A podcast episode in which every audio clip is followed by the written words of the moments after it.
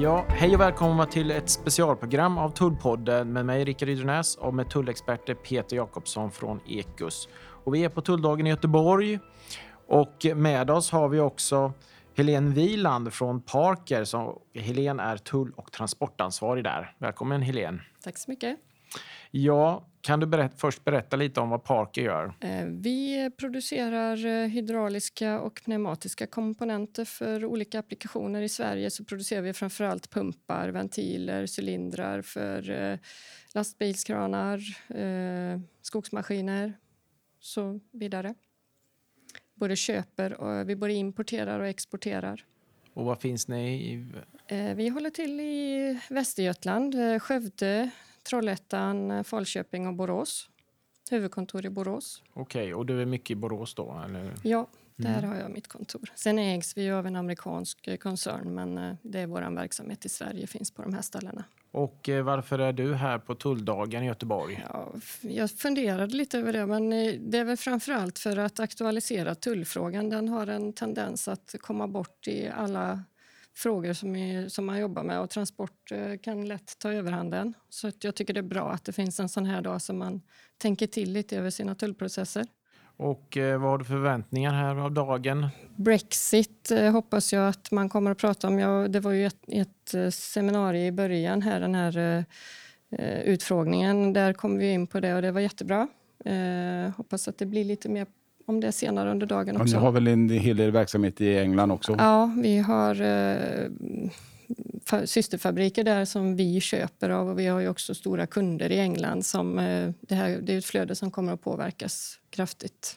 Mm, jag hoppas du lyssnar på Brexitpodden då. Det är min systerpodd. Ja, jag gör det emellanåt.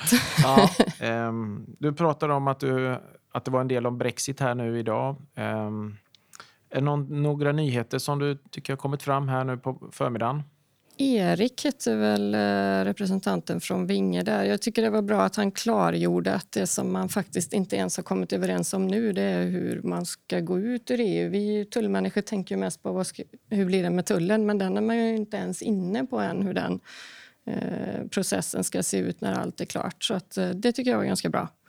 Man fick lite mer koll på den var i processen vi är och hur kort vi faktiskt har kommit hittills. Har du någon kommentar där Peter? Nej, det är som sagt att vi har diskuterat och det är mycket spekulationer och tull ligger väl inte först. Även om vi är tullmänniskor så tycker att det är det viktigaste som finns. Men det är ju så många andra frågor som ska lösas med med eh, hela Brexit-processen. Men jag tänker på, eh, på en annan sak där. Ni har ju AIO-certifierat er, ja, Helene. stämmer. Och hur upplevde du den processen? Fungerade det bra? Har ni, har ni haft nytta av det på något sätt? Vi gör ju tullförenklingar endast. Så att, eh, nej, egentligen kan jag inte säga att vi hittills märker av någonting. Men det är ju något vi kanske hoppas på i en framtid här med det, det här hur upplösningen blir med UK, om vi kanske kan ha någon fördel av det längre fram.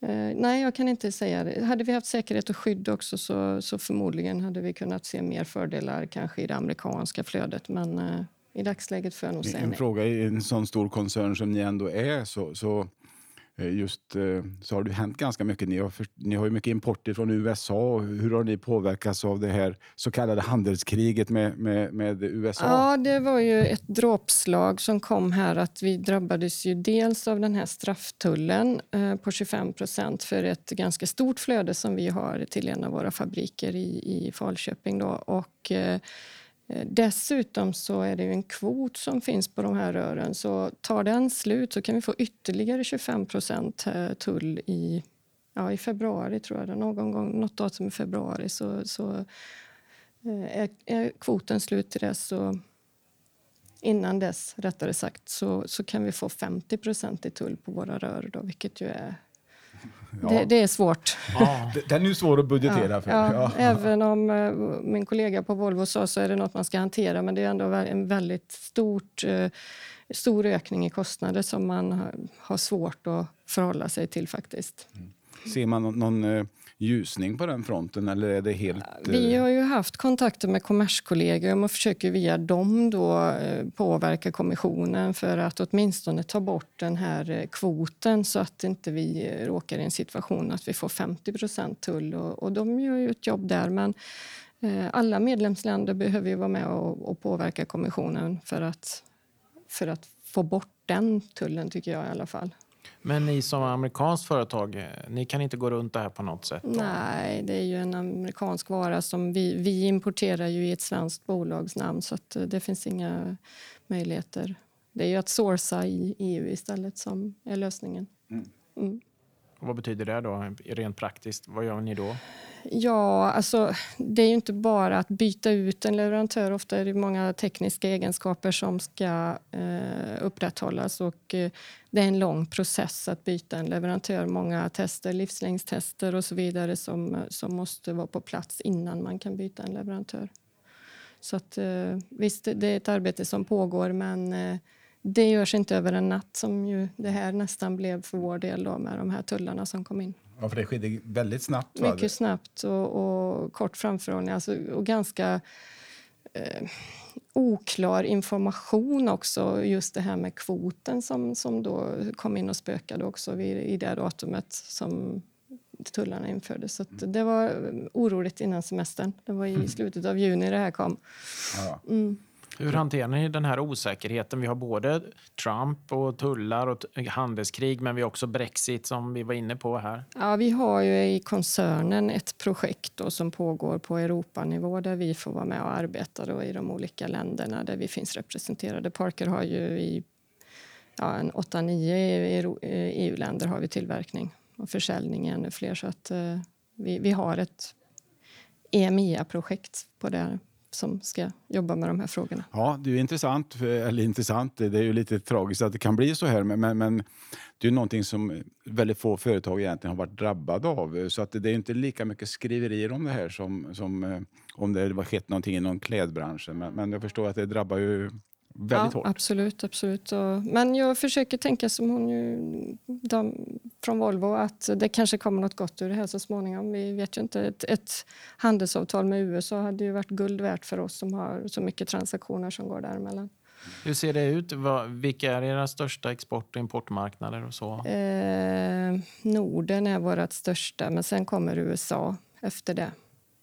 Ja, då blir det speciellt hårt För, slag för, för just er. vår Ja. export i Sverige, från Sverige. Mm. Mm. Vad ger du för råd till företag som eh, Parker eh, i den här situationen?